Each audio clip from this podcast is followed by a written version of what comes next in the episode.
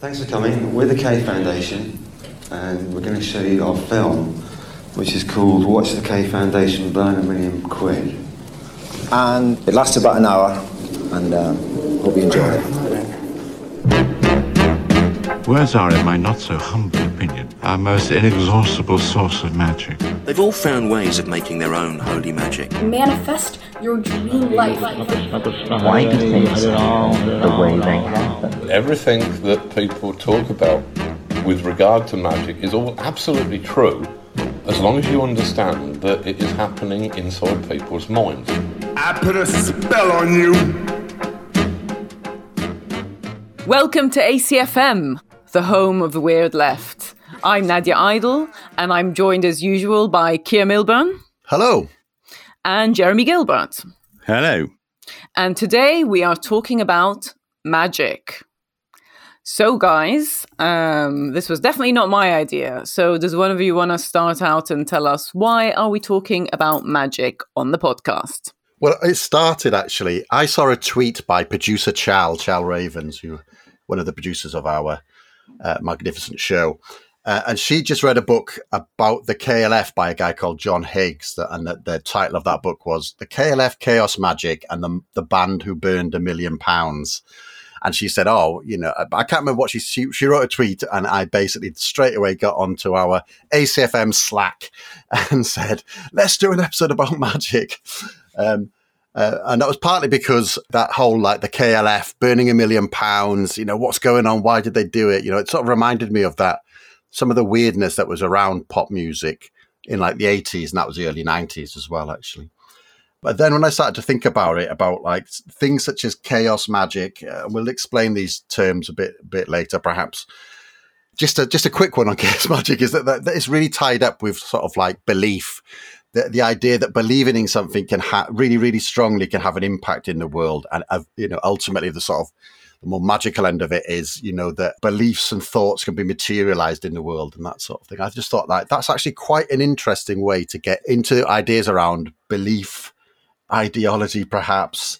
You know, the idea that um, believing in something can create can create something in the in in the actual world. Yeah, I'm going to say that you know that that that is actually a big part of like common sense etc and so i thought it'd be a, an interesting way to get into like the sorts of magical thinking that that exists in common sense in political thought etc yeah and and also lots of other things around magic i've always been interested in it as a concept I don't know if it has any real political significance. That's something we'll explore. I've always been interested in magic and idea as an idea and the history of magic and esotericism and occultism as ideas. And also, I am interested in the, the role that they play in contemporary culture. I think one of the big shifts that's happened in popular culture, mass culture, popular fiction especially you know well not especially actually screen fiction cinema tv but also comics you know prose fiction over the past few decades is the fantastical the magical uh, within which I would include things like superhero narratives, uh, has really become completely central to popular fiction in a way in which it actually just wasn't, uh, say, in the late 20th century or the mid 20th century. So that is really interesting. Um, I'm really interested in the way in which there are all kinds of historical and sort of pseudo historical debates around ideas to do with magic. And I'm interested in the way that feeds into things like the revivals and inventions and reinventions of esotericism and paganism in the 20th century, for example. So I think there's a lot of really interesting things to say. And I think ultimately it'll be really interesting to think about concepts like enchantment, disenchantment, re-enchantment, and how that relates to issues like ecological crisis. So I think there's a lot of different dimensions of this topic that are worth exploring. Yeah, for me, this has been a really interesting one. I just want to be completely honest with the listeners and say that when Keir suggested magic, it made me feel quite icky.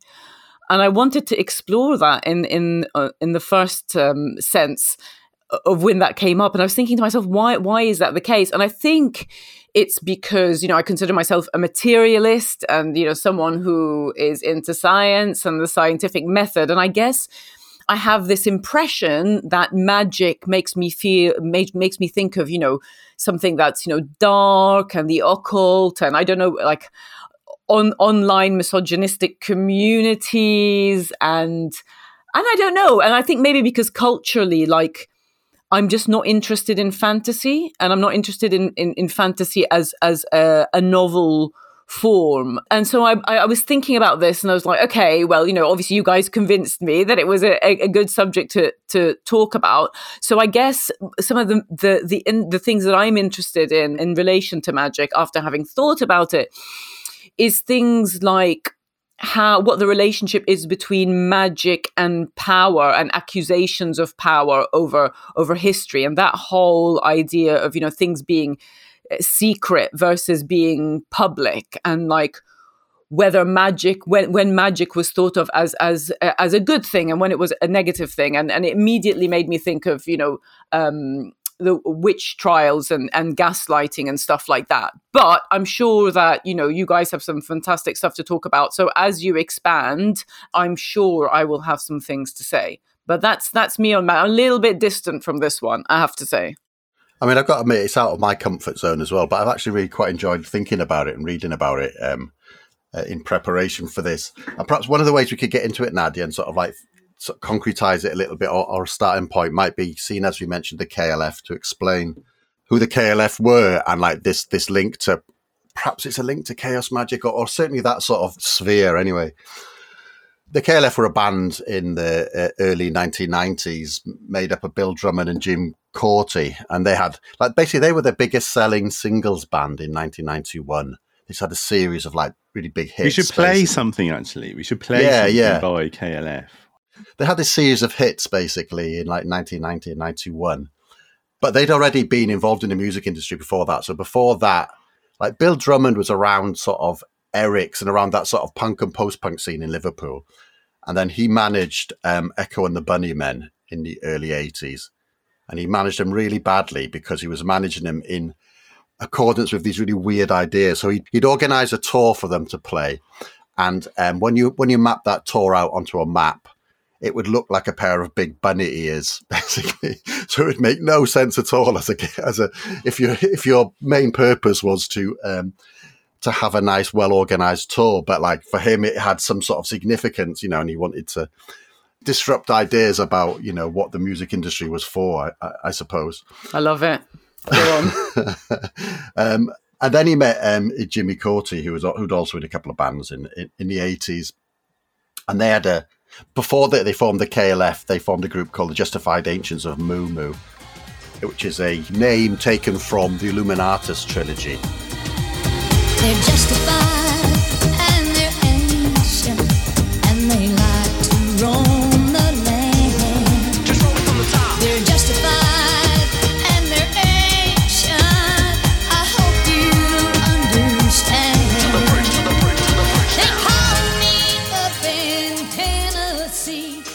So in the Illuminatus trilogy, the justified agents of Mumus are the agents of chaos. just to explain that, and that's probably why they were talking about that. We'll talk about this book, the Illuminatus trilogy, a bit a bit later, I think, because it feeds into things around this sort of chaos magic, uh, Discordianism, and these sorts of like, are they are they are they real or are they put-ons? Are they ironic religions and magical practices, or are they, are they real magical practices? It's not quite clear. Um, and then in 1988, they had a hit. I don't know if you remember this. They called themselves the Time Lords and had the hit called Doctor in the TARDIS. Yes. Um, so they'd had these, they'd been g- going through these things. In fact, Doctor in the TARDIS was the number one hit, and then they wrote a book called The Manual: How to Have a Number One Record, which was this idea that you could just demystify the music industry. You know, just lay out these these these points. This is how you have a hit record, and they'd sort of they'd worked with Stock Aitken and Waterman, who were this, these, these music producers who just had this series of, of, of hits right through the eighties and so forth. So basically, in like 1990, 91, they're the biggest band the biggest singles band in the world. And uh, KLF, I was always told that it stood for Copyright Liberation Front, even though copyright begins with a begins with a C. I was told yeah. that was the idea because they used a lot of sampling. Is it like yeah. ACFM, where yeah. it's like an obscure? Yes. So we won't tell people what things stand yeah. for. Yeah, right. So they'll never say what it's what it's for, basically. But yeah, and yeah, so the Justified Ancients of Mu Mu, I think they, I think that was just that was a, that was an album they made just out of samples, but they would like sample like huge, like most of the song, and basically they they they, um, I think they had to go and burn all of the albums. They made a big ceremony out of it because I think ABBA objected because they sampled like one of their songs and like changed it a tiny bit and put put it out or something like that. So they're this they're this band who have got like this weird they're, they're, this this this attitude that they want to destroy the music industry, but they also love pop music and these sorts of things. Uh, so then in 1992, they they basically declare that they've retired from the music industry. They get like nominated. They feel, I think they win the Brit Awards that year, and and like they have to. When you win the Brit Awards, you go and play at the Brit Awards, and they got like Extreme Noise Terror, I think, to play a, a hardcore punk version of uh, 3 a.m. Eternal. Uh, uh, and then th- the idea was that they were going to dismember the corpse of a sheep on stage and throw the, throw the sheep into the audience, but they didn't do that. They couldn't get the sheep in, so they dumped it at one of the outside one of the after parties with a note tied to it saying, "We I died for your sins" or something like that. so anyway, they have this, you know, that, that's the sort of stuff there. That's the sort of shtick they're getting up to. Then in 1991, they declare, they send out a message saying, you know, we have retired. The KLF has retired from the music industry. So they're the biggest selling singles act. They retire from the music industry and they delete all of their records, which means that you you can't buy them in any format. Uh, they, I think they can't get played on the on the radio. I'm not Hang sure. Hang on a minute. Anyway. What do you mean delete records when everybody had records in hard copy? Oh no, no, yeah. You, if, but basically, that you will not be able to buy one of their records ever again in any format. And this apparently this cost this you know this probably cost them millions, basically many millions. They weren't too bothered about about that. Then they set up, they rebranded the the two of them as the K Foundation, as like an arts foundation. So in 1992 they basically they, they sort of accelerate this like you know we're gonna we're gonna disrupt the music industry by basically nailing a million pounds to some wood taking it to the isle of jura and then burning a million pounds basically. They filmed to the it. where? The isle of jura just a, a remote island in, uh, up in scotland. They find right, okay. a, they find a disused disused building. No one around just them and somebody videoing it and they just burn a billion pounds. Takes ages. Gets really boring. They filmed it. Um, and this is sort of like that act has sort of dominated their lives basically. In the book there was a the documentary i watched about it recently as well. And it's all about like they, they've never really come to terms with it. They never really understood why they built burnt a million pounds they sort of filmed it and then toured around the, the, the, the, country showing the films and asking people why they burnt it. And everybody was really outraged, saying you should use this for charity or something like that, basically. Uh, and so it's this this this this idea of like you know they they were a successful band who wanted to to sort of disrupt things. They wanted to add an element of chaos. They wanted some sort of like to do things and not explain why they do them. They would, and do things and actually not understand why they do them. So quite a lot of the book is about how they they felt as though they were they were sort of caught up in this dialogue that went on between the two of them, Bill Drummond and Jimmy Cauty, and that you know they basically egg themselves on to do these things, not knowing why, but feel as though they couldn't get out of it. Um, one at one point in the, the, in the Brit Awards in 1992, they were discussing how to fuck things up, and one of the ideas they had was to cut one of them cut their hands off and throw it off, throw one of their hands into the audience. you know, it's one of those things that they they only just managed to pull back from that sort of thing, as though they were caught up in these ideas between them, and um, that was pulling them along, dragging them along, and they end up in this disused barn burning a million pounds, not really know why they're doing it, not being able to explain it afterwards, and then obviously having quite big effect on their lives subsequently, basically. Wow. Cool. That just sounds like they're being subversive. Yeah. I mean, it just sounds subversive. Where is the like? How is this related to magic? Yeah. So the so the book by uh, by by John Higgs, it, it basically it sort of says like all the way through the the you know the Echo and the Bunnymen stuff Bill Drummond has these sort of certain ideas that are sort of uh, non-rational and these sort of like, like non-rational causations where you know he he thinks it's really really important to to to, to create these these tours for Echo and the Bunnymen which which look like a pair of ear, uh, a pair of rabbit ears basically but he can't explain it do you know what i mean so john higgs says that like this is part of like their. It's basically uh, akin to chaos magic. And one of the things that was that had driven Bill Drummond in particular was he, when he was young, he went to go and see a play version of the Illuminatus trilogy. So the Illuminatus trilogy is this sort of like uh, this huge sort of fictional uh, piece of fiction which sort of like ties together this idea of, of the, there's this, this, this secret society to Illuminati who are controlling the world. It was written as a piece of fiction. People have sort of like included that as a, it's a commonplace in contemporary conspiracy theories to take it seriously these days. Um, and basically, yeah. So it's that that like that that sort of like weird weird weirdness around pop music it sits alongside this idea of like of chaos magic of beliefs having like a power of their own and you can get drawn into it drawn you know as though there was some sort of like magic spell cast between the two of them who were dragging them towards this fate that they didn't actually they wouldn't have gone towards if they hadn't met sort of thing that sort of idea that's the sort of link to, to magic that um, is drawn out in the book KLF is gonna rock you.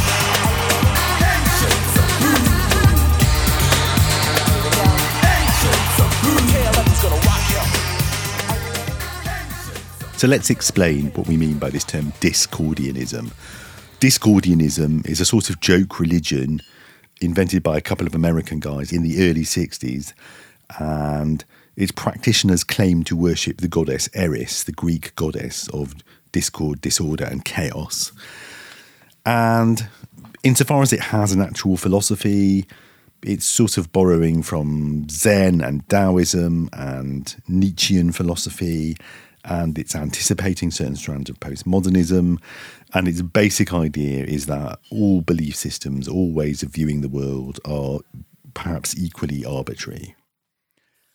So, what you should do is sort of play around with different sets of beliefs or have no real beliefs and Beyond that, it's never really clear what it even means to be a Discordian, apart from to own some of the books produced by some of these guys, or possibly belong to a group that perpetrates pranks such as deliberately trying to make people believe conspiracy theories because actually what you're doing is satirizing the very idea of belief by doing that. And I actually think Discordianism does contribute to the development of a sort of uh, individualistic, libertarian, almost solipsistic uh, common sense within the culture of Silicon Valley uh, by the 1990s. It's not. It's certainly not the only contributor to like, the emergence of what Richard Barbrook calls the Californian ideology, but I think it is actually one of the components of it.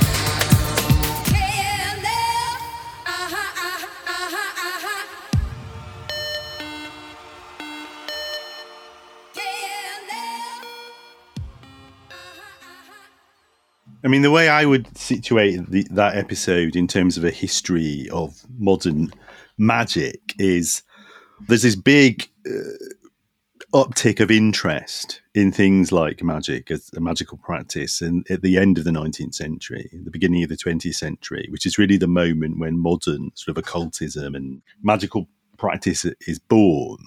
I mean it's partly to do with the sort of invention or the discovery of the idea of the unconscious, you know, which which you know is manifesting the invention of psychoanalysis, and but it's already psychoanalysis itself is coming out of like the discovery of hypnotism and mesmerism and things like that in the 19th century, and there's a lot of fascination, and so with this idea of the unconscious, non-rational, and the sense that there, that there are these aspects of human experience which are sort of not accessible to ordinary conscious rationality, but are incredibly powerful and have a powerful effect in the culture, powerful effects in politics, and in our lives. And there's lots of different ways people want to explore that. You know, Freud wants to turn it into a, a sort of science, which will have a therapeutic objective, but the surrealists, you know, want to create a whole artistic movement out of exploring it. And and one of the aspects of that interest in the idea of the unconscious and its power is this idea that well actually maybe the maybe traditions like ritual magic like that you can trace back to ancient Egypt maybe what they're actually doing is they're finding some organized way of like tapping into this power maybe you can actually find some way of accessing what are either a sort of collective unconscious or a personal unconscious, which is some sort of wellspring of either just in extraordinary inspiration or maybe it is actually possible to cause it to have material effects in the world. And this set of ideas, you know, they get reconfigured and re and played out in lots of different ways over the decades. And in the 70s and 80s, there's quite a lot of kind of interchange between that set of ideas and traditions and indeed people starting to study things like chaos theory and various forms of psychology and even sort of self-help coming out of things like the human potential movement in the 60s and there's this quite in the 80s in particular there's this quite weird mixture of that includes elements like conspiracy theories and it includes it includes people being really interested in Wicca and paganism, and it includes being interested in idea, trying to think through the philosophical implications of like quantum theory and the the the, the idea that mathematically, at least, we inhabit a universe of multiple overlapping worlds, and what does all that mean? And and also this does this does end up connecting with various you know strands of sort of gallery art practice and and even strands of popular music. So you get things like the Temple of Psychic Youth, a sort sort of a sort of occult organization which comes out of the the industrial music scene, which is part of the sort of post punk scene in Britain, and a, a, lot of the time in all of these traditions, and this is this is true of the surrealists back in the twenties. There is a sort of there's a sort of continuum between people who think that you might engage in some weird sort of ritual or some divinatory game where you like roll dice or use the tarot or the I Ching to try and determine a course of action or something like that just as a sort of psychological exercise or just as a sort of symbolic refutation of Western ideas of reason or something like that. And people who think that actually you know, the I, maybe the I Ching really can predict the future. You know, maybe the tarot really can, you know, maybe can guide your actions in some cosmic way. Maybe you really can, you know, make people fall in love with you or make yourself get rich or something like that by by tapping into cosmic forces or or the collective unconscious or maybe there's no difference you know, between the collective unconscious and actual cosmic forces external to human minds and so there's this very blurry area and there is there's a, there is a lot of it going on in the 80s in particular but i think you'd probably have to do a more detailed history to sort of explain why why the 80s in particular actually is the moment when this kind of bleeds into popular culture. And i there's probably two main explanations you could give of why that is. I mean, one would be sort of a fairly positive explanation that it's it's like the culmination of the way in which you know pop music becomes a site for the yeah the testing out all kinds of radical ideas, you know, from situationism to Marxism to post structuralism. And this is just part of that. You know, you could situate the KLF or the Temp or Psychic TV as the band associated with Temple of Psychic Youth, situate their interest in sort of vaguely occult ideas that are also associated with things like surrealism. You could situate that alongside you know, Scritti Politti being into Gramsci and Derrida, or, you know, the Gang of Four, drawing a Marxist theory. You could situate it alongside all those things as all all outcomes of this kind of the intellectual crucible which was British art schools in the 70s and 80s. You could do it that way. I think you could also be a lot more down on it and say, well, look, actually, this is the sort of leftovers of the failure and defeat of the new left and the counterculture in the 70s. I was going to say that's that's what instinctively. Yeah. Once the, the revolutionary promise of the 60s and 70s has been defeated, what are you left with? You're left with burning a million quid and not even knowing why, as some kind of gesture of defiance. And I mean, I think there's something to all of those explanations. That does speak to a whole interesting question about the whole, you know, the sort of history of the concept of magic and and what its relationship is to forms of radicalism uh, uh and also forms of political conservatism, actually. Voodoo Ray by a guy called Gerald, or, or also known as Gerald Simpson, uh, is from uh, 1988. A sort of sort of an acid, well, a hit from the acid house era, and so Voodoo Ray is actually a sample from a Derek and Clive album, which were um, comedy albums that Peter Cook and, and, Dudley Moore used to produce. And so uh, Gerald Simpson was was trying to sample Peter Cook saying voodoo rage, voodoo rage. But the memory of the sampler was so small, it came out as voodoo ray, and a legend was born.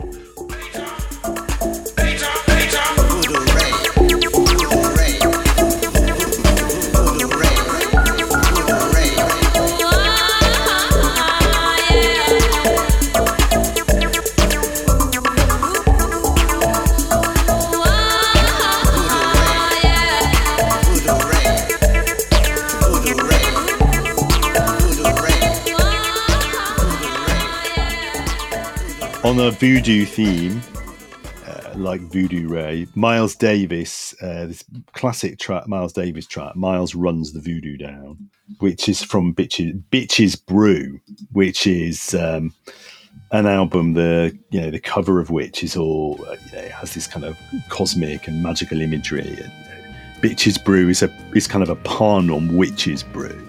It's alluding to an idea of magic as a kind of feminine power.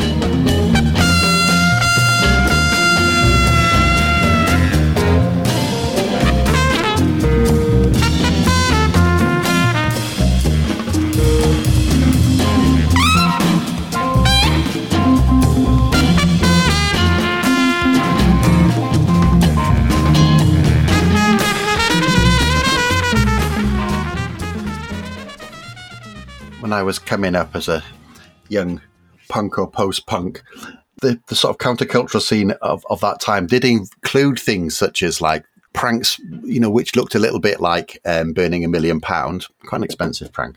But there were things such as um, Loompanics catalogue, and uh, I've got a there used to be this this thing in the US called Research. This produced these big books around around sort of counterculture. One of them, uh, it was uh, uh I think it was to do with um, semiotext. You know, it's an offshoot of that. And one of those was about pranks. And there was this whole tradition of like you know post situationist pranks and you know playing tricks on people and like playing with belief and so forth. And things such as Discordianism, which is this you know, which it's is not getting to Discordianism now. Let's go. Let's Okay. come back to that. Yeah, okay, we'll come back to that. But it was it was that sort of like that played a, a role. You know, it was part of that that that sort of playing with reality sort of idea wa- was definitely part of you know that the, the wider sort of counterculture, if you can still call it that. And then But the- the- isn't isn't the sorry to interrupt, but isn't the central thing that makes magic magic the question about like is this real?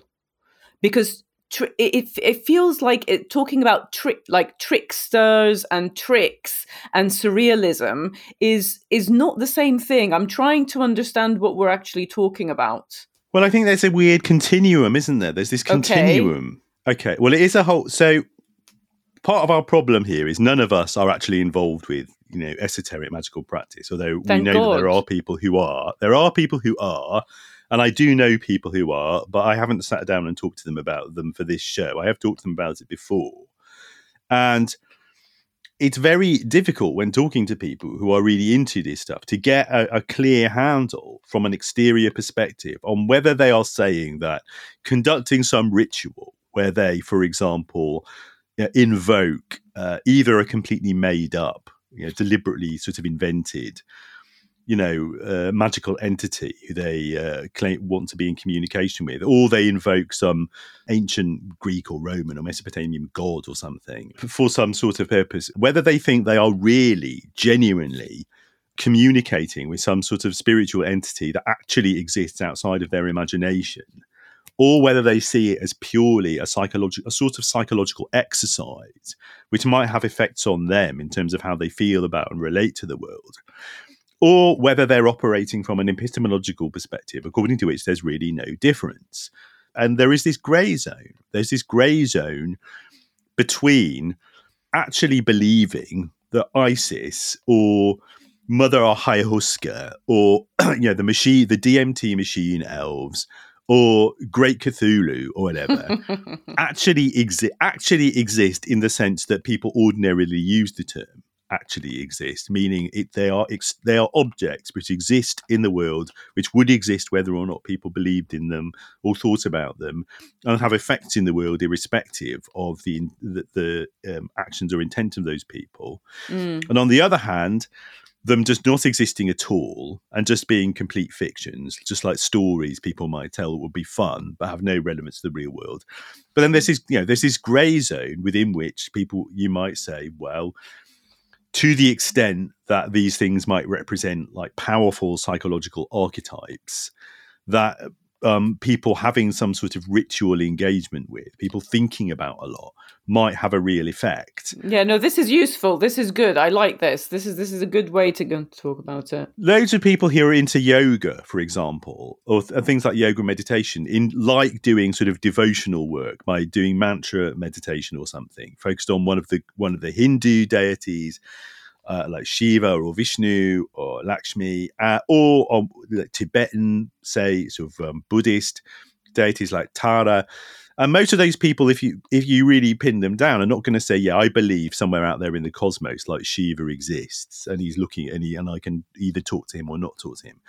They're going to say, "Well, Shiva's a sort of archetype. He's like this image of sort of cosmic energy or of or of the universe as constituted by cosmic love and it's useful psychologically to imagine him or it as a personified being and engaging in some sort of intensive meditation on, on that might be subjectively experienced as devotion to an exterior and really existing deity, even though I might also accept that from a, a, scientific perspective, that's not what's really going on. What's really going on is a kind of is I mean I'm sort of engaged in a psychological process, in deliberately cultivating psychological states in my in my own self. That's one way of thinking about it. There's also this whole zone of things like neuro linguistic programming, which is a whole psychological practice where people just deliberately engage in self hypnosis and they believe that, well, if you actually if you hypnotize yourself to believe that you will definitely get that promotion, then you are much more likely to get it and then you, it gets into all these kind of popular versions of that, like sort of manifesting. manifesting and I was going to say. So there is this grey zone within which all these things exist. I think. I don't care if you don't want me. I'm yours right now. I put a spell on you. Because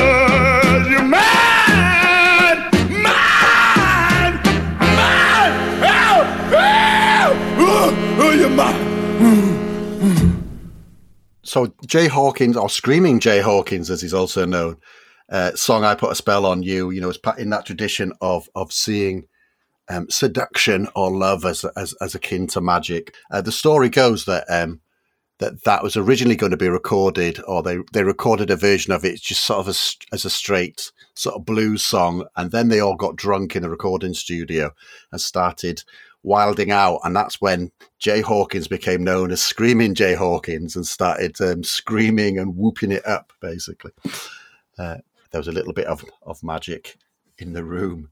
There's a, there's a big big tradition of like of of thinking about or associating um, blues music and sort of musical virtuosity with you know selling your soul to the devil uh, at the crossroads and all that sort of stuff that we haven't really got into. Yeah, well, it's Robert Johnson is supposed to have sold his soul to the devil. That's how he got the secret of the the, the blues. But also, for example, Paganini, the late 18th century Italian violinist, who was basically the first great virtuoso uh, of European music, was also said to have sold his soul to the devil. It's, well, it's true. Well, there is a very long association of music and the power of music to alter people's emotions with magic with an idea, you know, with some idea, you know, those things are seen related, and also those things are both often related to powers, to seduction, to the power that infatuation and romantic love can have over people, like all these things, which in some ways sort of trouble the idea of the rational self,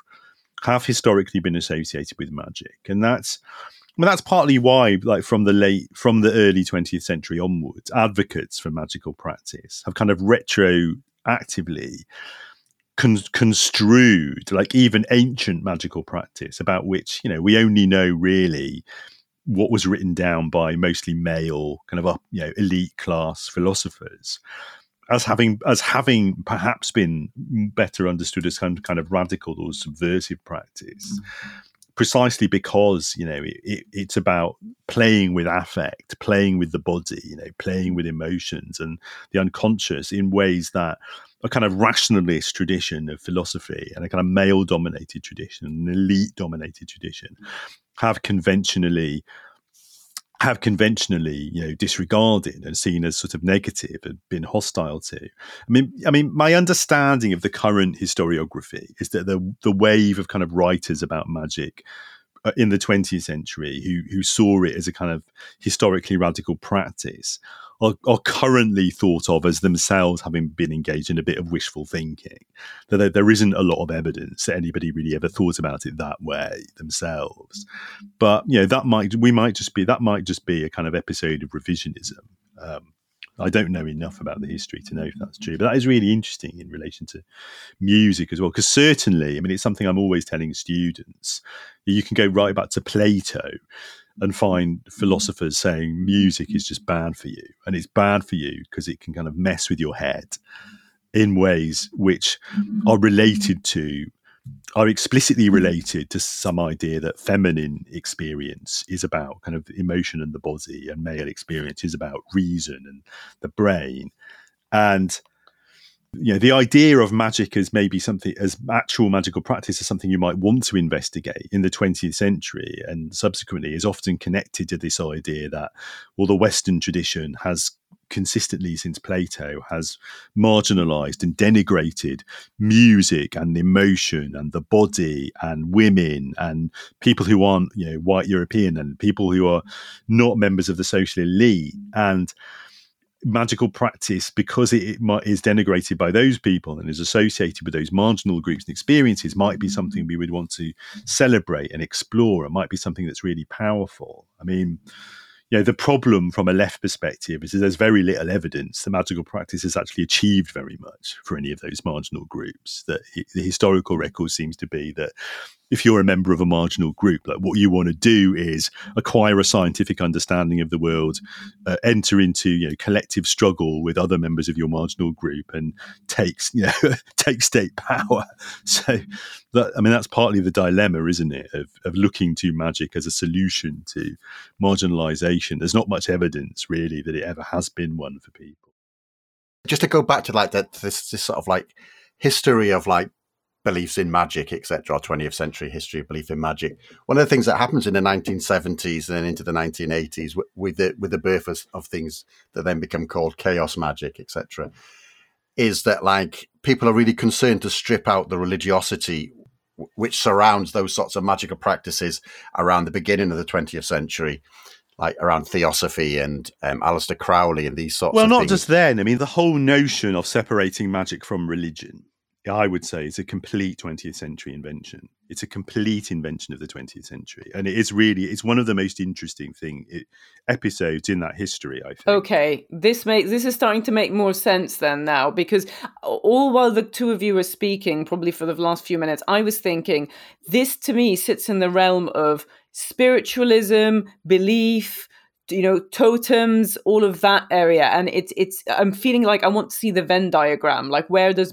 magic fit in with this? And and you saying that clarifies it for me jeremy. So like the idea that ma- you're talking about in western society separates these things out. The idea that belief and religion is one thing and then magic is this other can thing. i just talk to the grey zone thing? No one interrupt me for five minutes right? Fine yeah, yeah. fine. Um, uh, so like yeah, so that whole chaos magic thing about stripping out religiosity and it's and and there's supposed to be a focus on like what works, practicality. It it work what works, and it doesn't matter what what what's causing it sort of idea basically.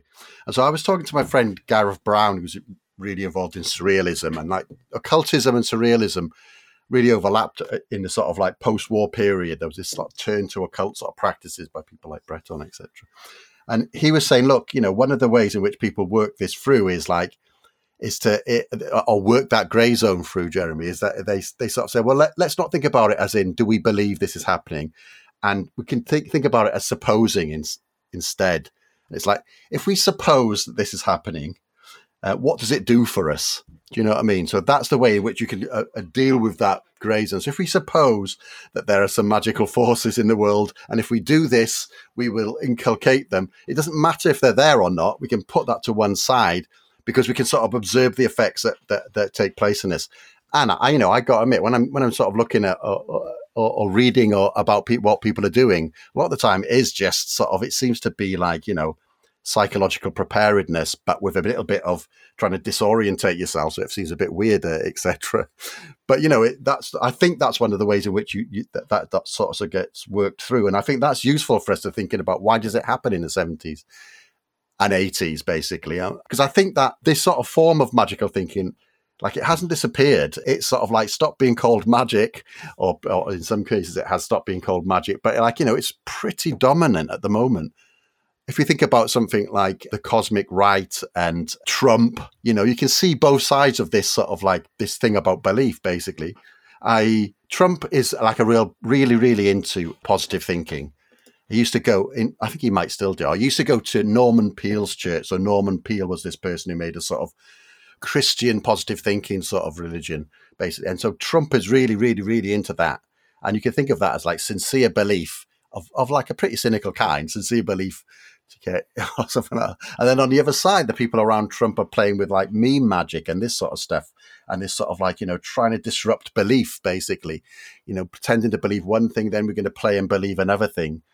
It's a good point about sort of the uh, irrationalism and, the magical thinking of uh, American Christianity. I mean, arguably, there's a good argument that sort of American Protestantism is uh, it's a completely distinctive religion this uh, that's emerged over the past few decades, and it, it does have all kinds of magical features. Actually, if there's this belief in supernatural intervention in the everyday world, there's this there's a sort of pantheon. There's a there's the belief in Satan as a sort of evil power in the world.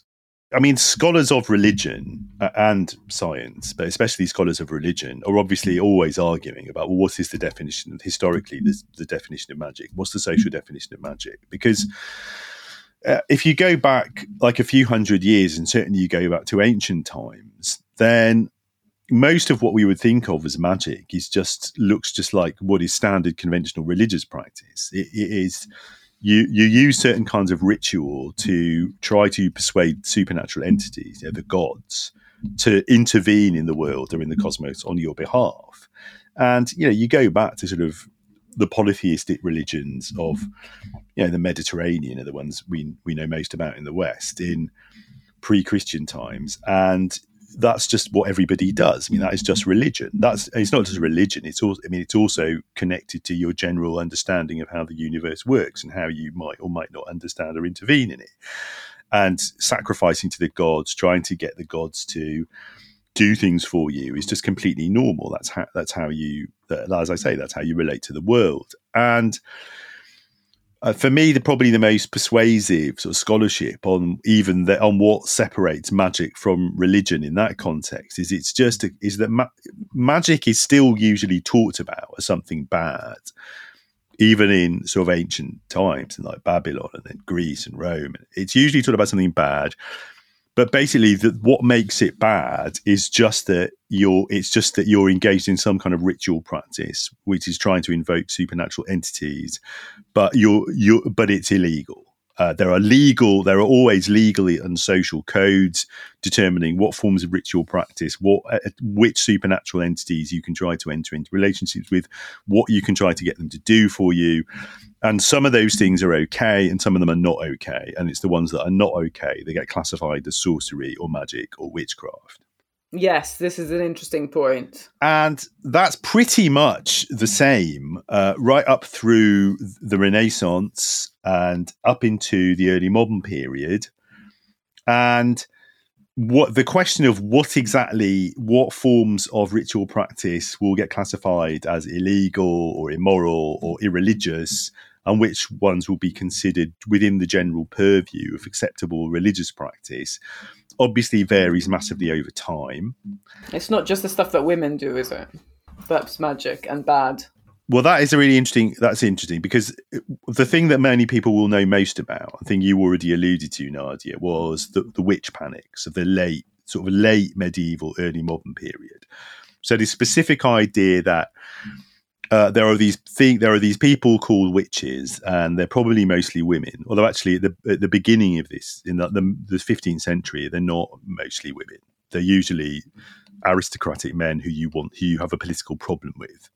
Uh, and it's later on it becomes that it's mostly women. And they are engaged in something called witchcraft, and that is understood to be essentially uh, entering into some kind of ritual and formal relationship with Satan uh, and demonic forces in order to get power or, or, riches in the world, and that is considered very bad. And it's assumed that there is this that there are these organized networks of these people and th- there is kind of intermittent persecution or prosecution of individuals who are accused of witchcraft, and then it really mm. escalates over the course of the 16th into the first half of the 17th centuries, and it culminates in the notorious you know, European witch trials in places like Spain and, and, and Britain, which end up, say, in the early 17th century in Britain. They're heavily focused on women. It's usually women, usually older women, usually women who are seen as being some kind of economic burden on the community, who are persecuted for witchcraft. And then there's this historical theory proposed from the late 19th century onwards that the witches who were being persecuted were actually members of some ancient pre Christian religion which had survived the Christianization of first the Roman Empire and then Europe more broadly. And they had survived as this sort of underground religion engaged in some kind of pre Christian religious practice and that that was what was being uh, persecuted, that was what was being suppressed. And in fact, that historical theory was so widely disseminated and so widespread and, and sort of unchallenged for several decades that lots of people still think that's true. Uh, but I can tell you that like no contemporary historian uh, thinks that's true. That there's no, that it's just it was a nice idea, it was a nice theory, but it was a theory that really came out of studies of like sort of indigenous beliefs um, in the kind of imperial colonial world of the late 19th and early 20th century, and this belief that uh, there must have been something like that which um, explain witchcraft, and there's no there's no evidence for any of that. So, and it's not really it there are these kind of periodic you know revivals of interest in things like astrology or alchemy etc but it's not it's really only in the modern period. It's really only from the kind of late 19th century when this at the same time as there's this huge technological revolution going on with the, the invention of like telephones and powered flight and cars and cinema and all this stuff which I think in some ways is part of the context. Actually, I mean, my uh, apparently my granddad, my mum's dad, who I never met, you know, he died, you know, decades before I was born, uh, used to have a saying. I mean, he was a man of the mid 20th century, which is whenever people would talk about things like you know, the occult or magic, he'd say, well, or ghosts, he'd say, well, if once if you've seen, if you can believe television, you can believe anything. Because he, he, was of the generation who saw television for the first time, and there might be, and uh, there is some sort of cultural. There are some cultural historians who see it in those terms. They, they think that actually the invention of things like cinema and sound recording and telegraphy and telephony are so kind of uncanny. They're so weird that they mean that people just start to people just think, well, anything might be true. Actually, if you can do Immaterial, that, stuff, that anything. makes sense. That makes sense. And it's only really with the, the development of things like the the theosophy, the theosophists, you know, the Society of the Golden Dawn, these kind of occult research organizations in the late 19th and early 20th century, that you really get people who start to who start to talk about the idea of themselves being magical practitioners not as something to be sort of secretive about be or be ashamed of or to accuse other people of doing but you actually get people claiming that they're engaged in some sort of magical practice and I, from what I know about the kind of scholarship and historiography on this, I mean, part of what's going on is that lots of texts from like the late antique period, from like the fifth, sixth century, where what people are mostly concerned with is certain kinds of mystical experience. They're trying to cultivate a relationship with God in a way which is pretty familiar to any practitioner of mysticism today, or people who are really into the kinds of yoga I was talking about earlier. But they're being interpreted in a more modern, according to more modern ideas about what magic might mean. And then over the course of the in, from the early 20th century with the activities of people like Aleister Crowley and then later generations of modern occultists, you get this idea that somehow magic is a kind of ritual practice which can invoke cosmic forces to create effects in the world or on individuals but is set and that idea get becomes separated from the idea that what you're doing is you're sort of communicating with the, with gods as kind of real entities and and that sort of becomes central to the uh, magical practice from the mid 20th century. Because you also what you also get from the 30s, 40s onwards is the the invention of modern paganism and religions like Wicca, um, which are claimed by some of their founders, especially in Britain, to be direct continuations of a of, of ancient Bronze Age or fertility religions, for example. But uh, no no historian takes those, those claims seriously today. I mean, it, the general consensus is that is that modern Wicca, witchcraft, paganism are, are, invented in the 30s and 40s, and most modern pagan, most contemporary pagans accept that.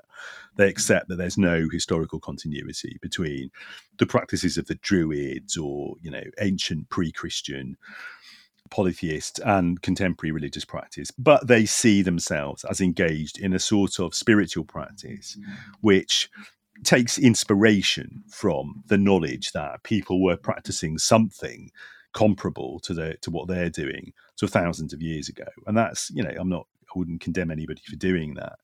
But you can see on the basis of all these contexts then by the sort of 60s and 70s you get people who are really interested in these sort of you know ritual practice forms of polytheism. And it's there's a very as we keep saying there's this really increasingly blurry zone between people who might really want to kind of pick a god and worship them in a kind of devotional way and people who want to strip out any sort of devotional practice even from the forms of magical practice which they would see as largely psychological in nature. And then in the 70s, yeah, by the 70s, you get the emergence of things like chaos magic, where people are wanting to use magical techniques of visualization, of sort of what we might, you know, trance, of ritual invocation, of imagined you know supernatural entities in order to with in order to have certain effects either on themselves or on the wider world or on the people around them. And they are wanting to mm-hmm. strip out any sort of religious or devotional aspect from that but then if you think about what's involved in that, it's probably not surprising that, for example, I mean, the key, most of the, the key figures involved with the thing, emergence of things like chaos magic in the 70s, like politically, they were on the right. They're, they're associated with mostly with forms of right wing libertarianism because, you know, the whole, they basically, they, they want to use all these techniques to, either have effects on themselves or on the world and they and wanting to detach those techniques from any sort of a spiritual or mystical framework is you know it, it's it's a very capitalistic sort of logic actually. It's a logic it tends to be very individualistic. And you know there's a there's a strand of very deep individualism in that particular tradition and you can associate it with a certain kind of Nietzscheanism. You know, Aleister Crowley, the sort of far, one of the fathers of modern occultism, is famous for his saying, "Do what thou wilt shall be the whole of the law." You can understand all this also as just a, a sort of one of the many cultural responses to people from the late 19th century onwards realizing that the culture they had inherited as like Victorians, you know, Europeans or Americans was completely arbitrary.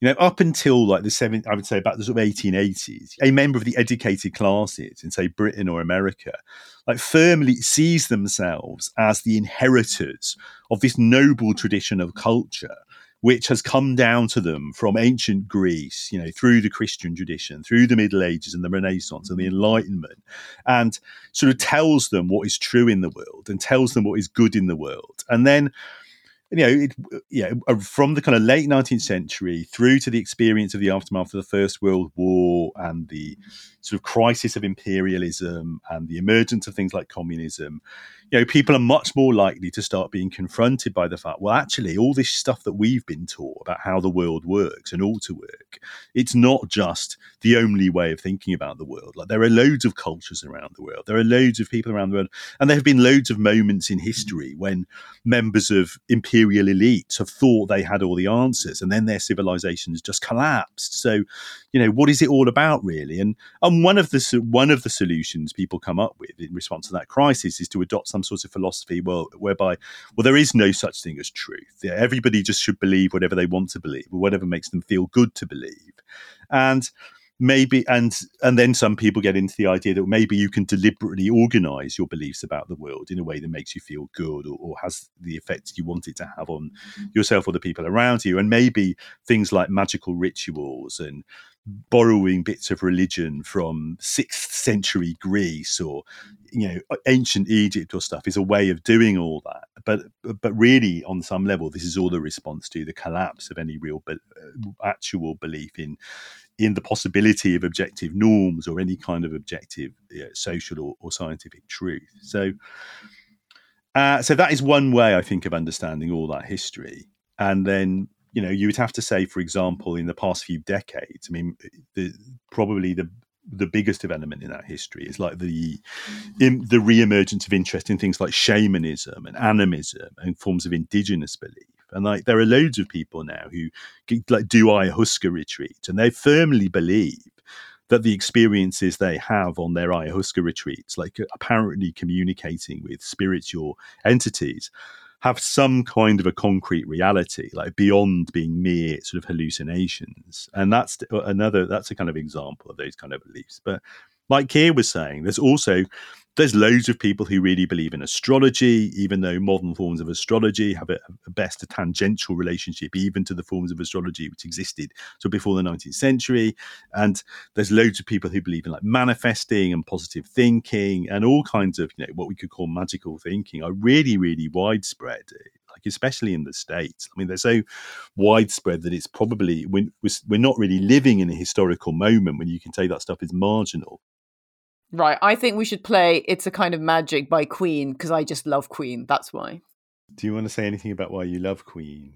No. I mean, what is there to say other than the fact that I just I grew up listening to Queen in my dad's car on holidays in the Isle of Wight and I absolutely love Queen. I love the sound, I love Freddie Mercury. I just love Brian May's guitar. I just think it's such a it's funky is the wrong word, but I just yeah, I love Queen.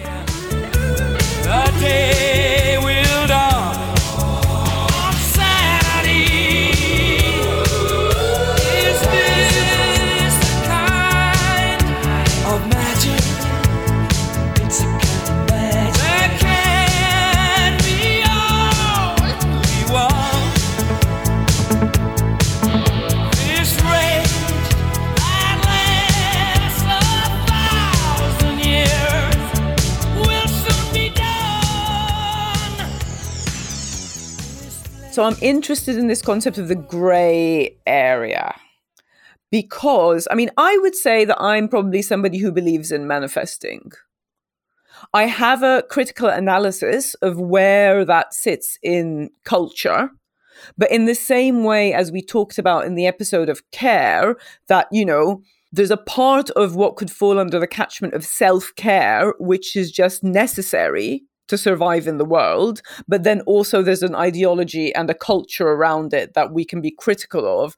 Kind of feel the same way about manifesting because I think, I, I don't know, I feel like there's a more scientific explanation to manifesting, which is that it's it's a catchment term for putting in place certain things in the world to achieve what you want and it's kind of couched in the, a little this kind of mysticism of the concept of manifesting. But i don't know i just feel like if you if you want to make things happen i don't know there's a self-actualization thing there which i know is not sexy on the left but i kind of really do believe in. And i don't see that doesn't seem to me like magic because it's stuff that you've done. So it's like you you act in the world and then the manifesting language will say, well, the universe will give back to you. But it also makes sense within the the world of, you know, talking about things like kindness and love and, you know, you reap what you sow, which are things that I definitely believe in. And I don't think they're magical, but maybe they are. Maybe this is magic.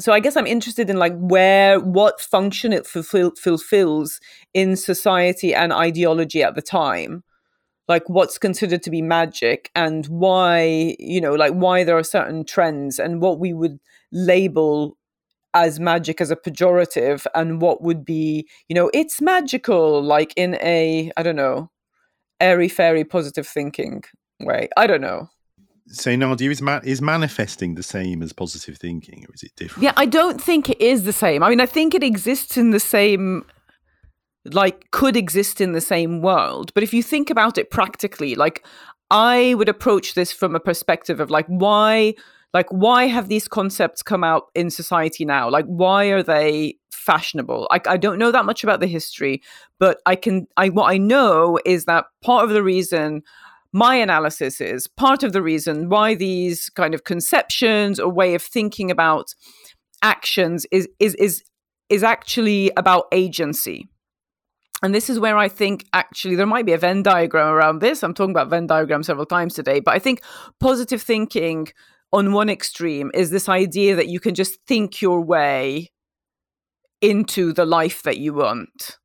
And I think where it's different to manifesting is I think practically how manifesting is used is that it's basically saying you can make the things that you want to achieve in your life happen. And I think that fulfills a certain function in society because there's a lurch for agency. Try, people are trying to get control over their lives when they're overwhelmed by you know the uh, the dissolution of uh, the social contract of you know like stable employment and and jobs and you know not understanding where the future is for them etc so it's this it's this very appealing concept which can dip into of course the alt right but i would like to defend the idea that the the concept that you can arrange certain actions in a row to achieve what you want and that might be like a career change or it might be that you want to go live in a different country or it might be that you want a different kind of relationship with people or that you want to go through like a series of you know therapeutic experiences to be a different kind of person.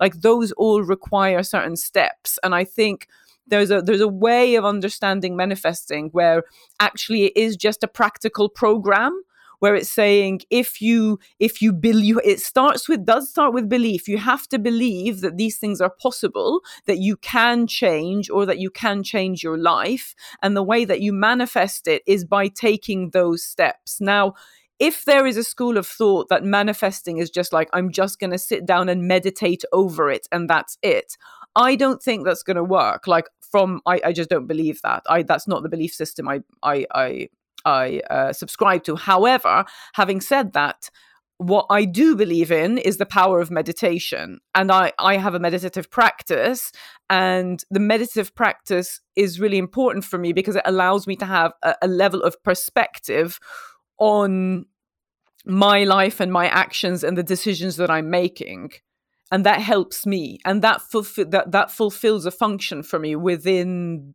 you know that kind of world of like manifesting and like living the life that i want to live. There's a politics around that kind of uh, getting what you want in life which is very critiqued from the left which i will then defend because i i think it's important that people are actors in their life and don't see everything as you know don't uh, see themselves as uh, sitting in the backseat of of their life experience do you know what I mean? Does that make sense? I think that is the nub of it, basically. The nub of what we're talking about is, you know, what is the power of belief? Like, what are the limitations of the power of just belief? That's like at the nub of like the, the whole idea of chaos magic and like the the idea that basically you there are practices in which you're trying to boil down intention or something. So really concentrate intention. So one of the influences on chaos magic is this sigil magic, where you where you create a sign out of a phrase basically. You, you boil down a phrase or a word that you want to you, that uh, sums up your intention and you want to boil it down to a symbol a bit like the symbol of prince when prince prince became no longer prince but the symbol previously known as prince. You know that's one of the influences on chaos magic. The other one is like this discordianism this idea that like um you should really really believe in something but like you should really really believe in another thing the next day. Do you know what i mean? And it's like belief dis- disconnected from meaning basically. You know i can sort of see how that fits into a sort of 60s 70s sort of counterculture thing where you're trying to disrupt these really solid sort of forms of, of, of belief solid immovable sort of forms of belief around that, that uh, in the sort of perhaps the fordist era or something like that and that, that sort of like practices around magic and around belief etc of course they can go in lots of different ways. But i think like you know that idea that like you know you can play with belief which is this discordian idea and robert anton wilson was a sort of libertarian. He thought he called himself a libertarian socialist at first but then just a libertarian etc the problem with that is uh, at the moment every crisis we face you know, we can sort of say it's caused by this idea that, you know, you can create a world through belief, butting up against like brute materiality, if you want. Can you illustrate?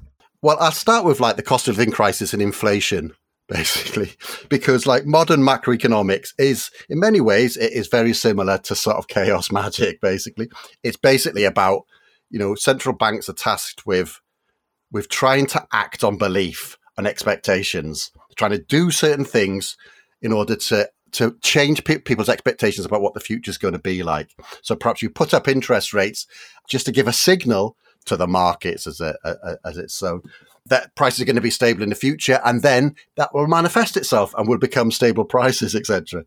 The problem is like the inflation at the moment is caused by something else. You know, ultimately, you know, it's caused by um, by the fact that we have this asset economy, and so basically it's like a tinderbox for any supply constraints. But the supply constraints, okay, it's a world war in in Ukraine, but it's also just climate change, basically, right? Climate change is this brute reality that is causing causing inflation is going to cause higher prices, and that is not affected by belief. Do you know what I mean? It's the same with like all of the sort of conspiracy theories, right wing denialism, denialism of COVID, denialism of, of of climate change. Like there are brute realities out there which are not which you cannot alter by belief, and that's what centrist theories of, of, of belief and, and, and you know magical voluntarism about around that and like right wing denialism and right wing ideas that you can just believe uh, uh, believe a world into being etc that you know you come up against brute brute realities which can't be can't be changed and one of those is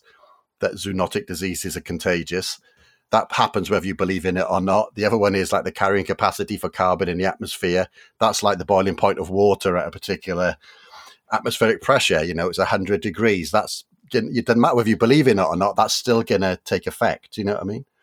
Well, this status of belief, the relationship between belief and desire is important here, isn't it? Because mm. when we use the phrase magical thinking as a pejorative in kind of everyday or political language, we're referring specifically to the idea that people behave as if some, they, something that wanting something to be true can make it be true.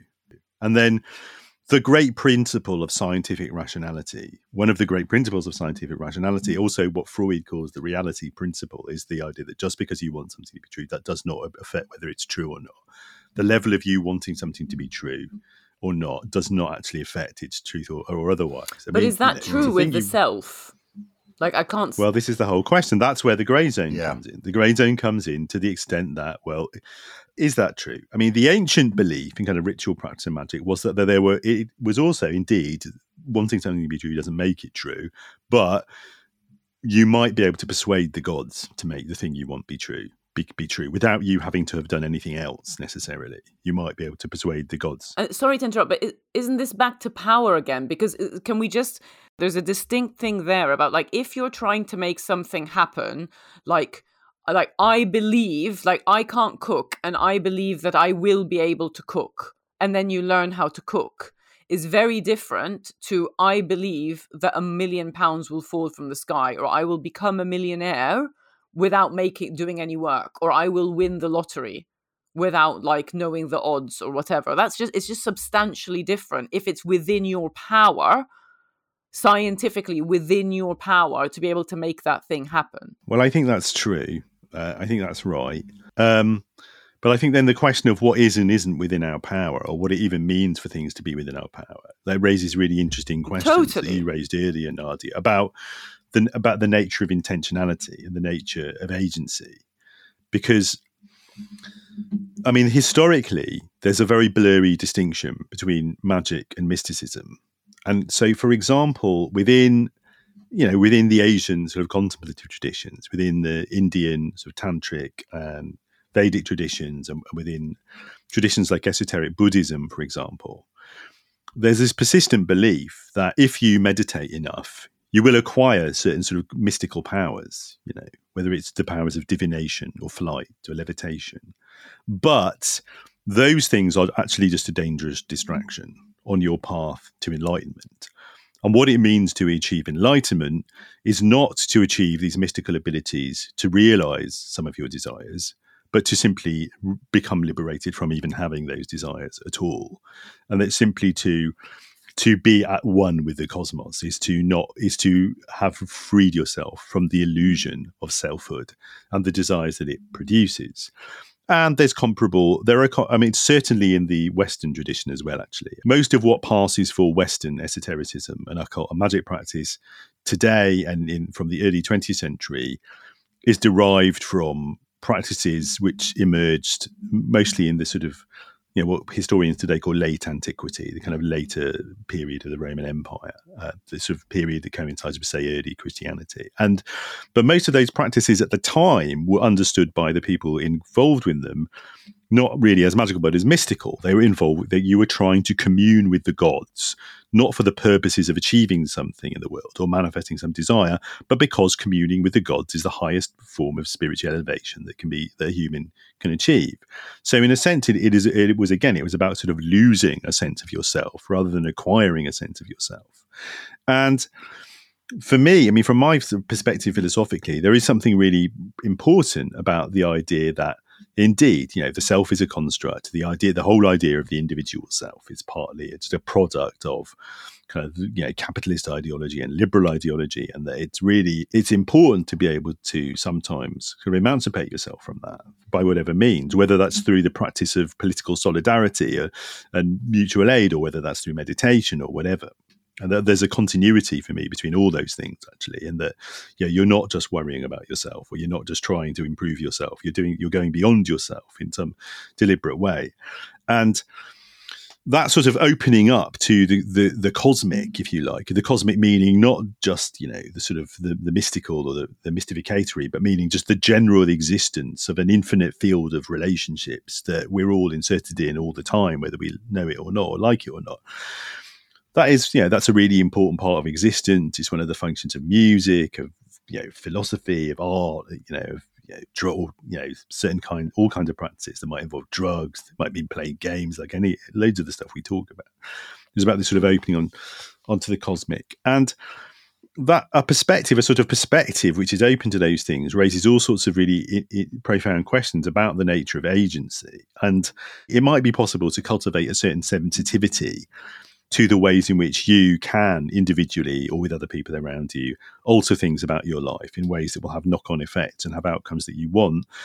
And at other times, it might involve simply acknowledging the the absolute limitations on your agency. On it might involve just understanding that you simply can't change certain things. Certain things are outside your control, and and you'll just you know you'll just torture yourself if you imagine that they are within your purview. And I think often when people talk about magic, or people think of the the idea of the a world being enchanted or disenchanted, or people think about things seeming magical or feeling magical, a lot of the time what they are referring to is this sense that there is a whole dimension of experience which is outside that of it completely individualized, privatized intention, intentionality you know the kind of liberal capitalistic model of the self and its relationship to the world is a you are completely separate from the world and everything else and all that really matters is your private interiority. That's the site of authentic experience. Yeah which is an issue in itself. Yeah like you said this whole thing yeah. of like am i authentic mm. internals? And that's the, the yeah yeah go on go on.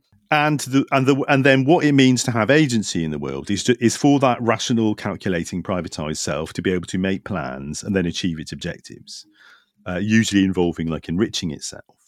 And I think that there's probably there are other ways of relating to the world within which that is you you don't you don't think of yourself as just, just completely separate, distinct individual. Individual, you don't think of intentionality and agency simply in terms of I'm going to formulate a plan for myself and realize that plan in order to you know, acquire something or achieve something. You know, you might think in much more complex terms and often I think think and I think magic and mysticism or, are ways of kind of are ways of giving voice to or giving expression to it, some awareness of or some desire for an awareness of that much wider way of experiencing the world, which for me is fundamentally it is about you know what I call I've called it in some of my writing I've called the infinite relationality of existence. The fact that everything is everything is connected to everything else in ways which can't be ultimately enumerated or denumerated. Like we are all completely mutually interdependent with each other and with everything else in existence to some extent in ways which can't be ever fully adumbrated or counted. And that is mm. You know it is a really important dimension of experience and i think often uh, say it's not you know one way in which people have historically thought about it is by personifying the universe, by aspects of the universe, by thinking about it in terms of gods or entities or spirits or but from a certain point of view, you know, those are all ways of confronting the sort of the limits of the individual. Uh, the, and the know the, those are all ways of, of thinking about the fact that uh, to think of ourselves purely as kind of isolated individuals is is really limiting and is really problematic. I remember once actually I heard some guy who was like a full time sort of yoga teacher. He's like a yoga monk, basically, talking about the concept of karma, for example, and his justification for the concept of karma. He said, Look, people think karma means uh, you do good stuff and you get rewarded by the universe. And he says, he said that's ridiculous. Like, what, you know, how would that even work? Like, what would that mechanism be? You know, the universe isn't like a good pair, a parent, like handing out you know points to the or a teacher who hands out points to you for being good or bad. But it, what it is is a way of thinking about the fact that in an in an extremely complex social world in which your your actions will have constantly have effects on other people around you which will then have and their actions will have effects on you in ways which you can't possibly actually map or predict or know. It's a fair it's just it's a safe rule of thumb that if you do nice things and good things, then more nice, good things and, and, and, good things will happen around you, not because of some law of exchange that the, the universe uh, applies, but simply because of the interconnectedness of people and their actions. And I found that really persuasive and a really interesting way of thinking about the fact that in, in some ways, you know the language of magic uh, and the language of mysticism are can be just ways of getting to grips with and acknowledging the sheer complexity of, of existence in ways which you know sort of individualistic thinking or you know 19th 18th 19th century rationalism you know can't really get to grips with in the, in the same way. I think that might be a way to get back to what i actually do find attractive about the klf that their sort of practices. Well i think there's two things going on. One of them they're trying to point to the sort of magical thinking that go that is around money. You know, money as is a fetish. What they were really burning was just pieces of paper up in that. Yeah, well, it's an important point. You know, money is all just based on faith. I mean, it's something economic yeah. historians will tell you all the time. All, all money is actually yeah. government debt, in effect. It's effectively debt which has been issued by the government. Yeah. Credit, credere to believe. Yeah no government in the world could afford could actually pay back the debts that it technically owes by, by having issued money. You know, I mean, all, all paper money is effectively credit notes issued by government on the assumption that mm.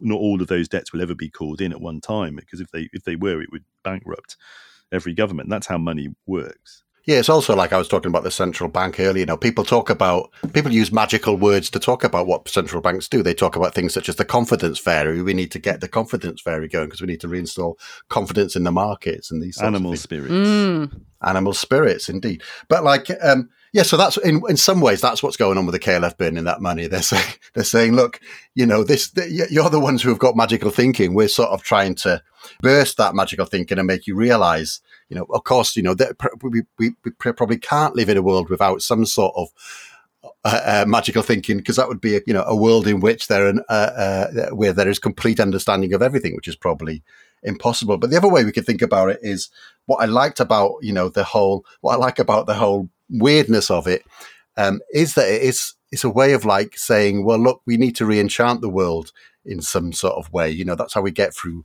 through life. I, I, was re- I was reading a book by Ben Myers recently called The Perfect Golden Circle. It's just a novel about um, a couple of people who were doing crop circles in the early 1990s.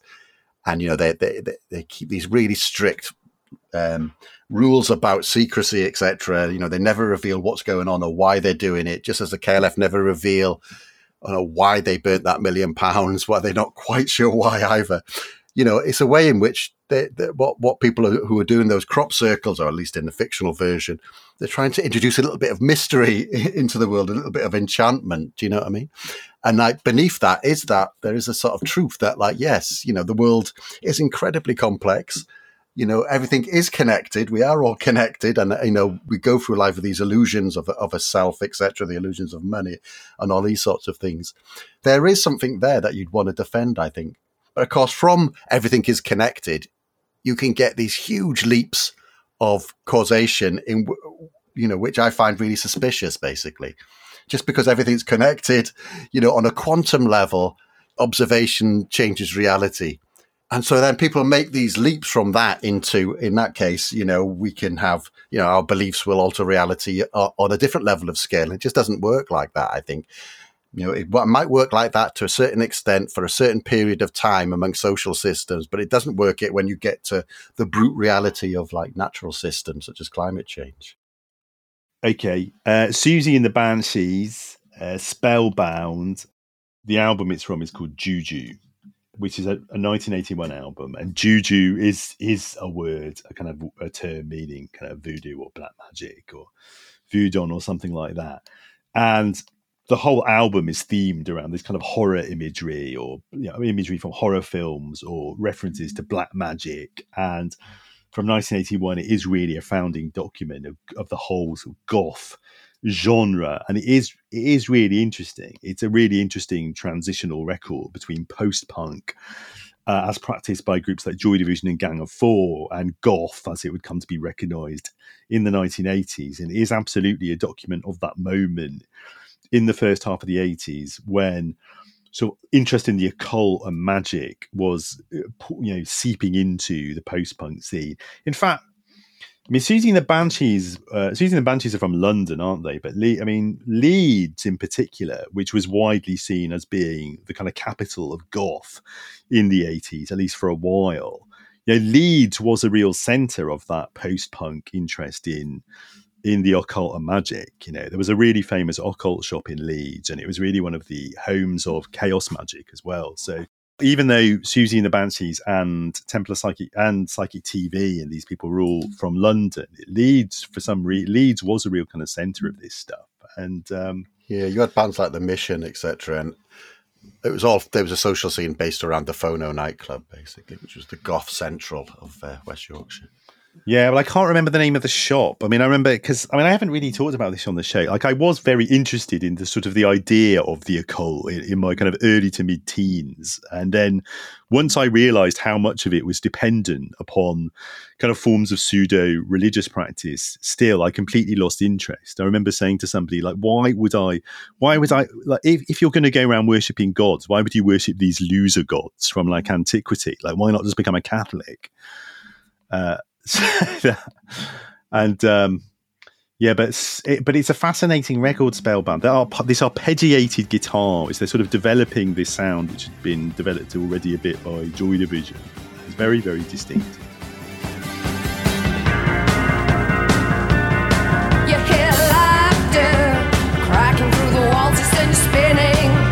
You have no choice, you hear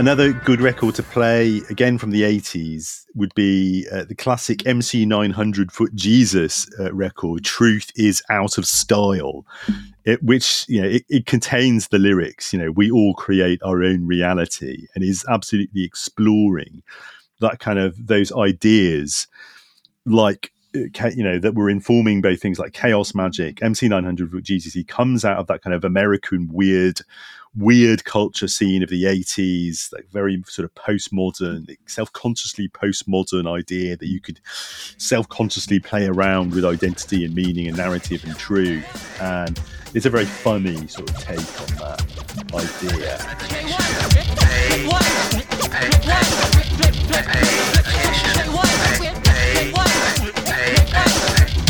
Attention. Cause I am going to reveal the secret share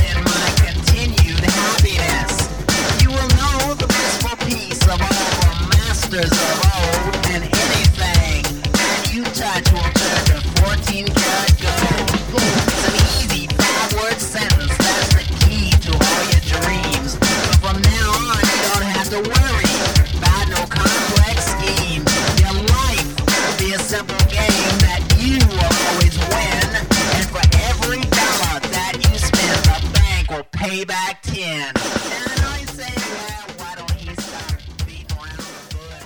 One of the claims of the Marxist tradition, going back to the 19th century, has been a claim that's, that it's a tradition of thinking which is completely scientific.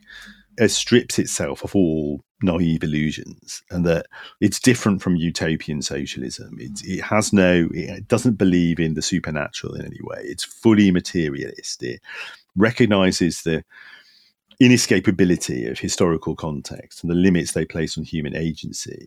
And over the years, you know, over the decades, uh, that Marxist sort of scientific tradition has uh, frequently been accused of not quite being able to capture something about the, the know, the, the, the magical nature of existence. I mean, it, this is an important set of ideas for us on ACFM, I think, isn't it? Because partly, you know, the whole our idea of the weird left, or you know, acid communism or psychedelic socialism, it, uh, arguably, it is just one iteration of ideas that people have been kicking around since the mid 19th century, which is the idea that a socialist, anti capitalist politics might at the same time be able to be completely committed to certain kinds of hard realism of the kind Keir's been talking about and of the kind we'd all be committed to, while also acknowledging that there are aspects of human existence and even more than human existence, which mystical traditions, magical traditions, psychedelic culture, you know, all kinds of different sets of uh, ideas and practices that we're interested in are trying to get to grips with in ways which can't be simply dismissed. I mean, let's be clear, there's a certain tradition, there is a certain socialist tradition um, which thinks pretty much everything we talk about on this show is just stupid. That what we mostly what we talk about on this show is a series of things which is, should all be dismissed as distractions from revolutionary practice, um, nonsensical mystifications of the hard reality of human existence and the bold historical truth that the only thing that will ever actually deliver the kind of uh, outcomes we'd all like for us ourselves as individuals or humanity collectively is disciplined you know, so rigorously scientific revolutionary action. You know, that is a that is a, like a criticism which people can and certainly do make of us and like the, you know the whole project on this show. You know the flip side of that is that there is this you know there is there is a tradition of experimentation with things ranging from meditative practice to surrealist art pranks you know to you know raves or games or all kinds of other fun stuff where people are trying to explore all these things in a way which don't completely depart from uh, the basic idea that you have to understand the world scientifically and rationally in order to be able to change it. I mean, that's always the zone we're exploring in some ways, isn't it? We're always trying to explore this zone between just abandoning yourself to complete hedonism, complete self indulgence, just complete neurotic, narcissistic self obsession, magical thinking as such. And on the other hand, denying that the things which people who are interested in in things like magic are are actually real and important aspects of existence. So I think, you know, from that point of view, I think we're interested in the idea what Sheila Rowbotham uh, apparently called in the late '60s magical Marxism. I've never got from her what she had, what what she meant by it, but apparently she was proposed. She and a friend proposed at some point in the late '60s there should be such a thing as magical Marxism, and I think you know I, I think we're we're basically sympathetic to that idea, aren't we? It's a balancing act, isn't it? Between, in one way, I want to puncture magical thinking um, because a lot of that magical thinking is quite problematic, and it's gone in problematic ways. You know, we haven't even said the word woo woo. Yeah, woo woo is definitely yeah.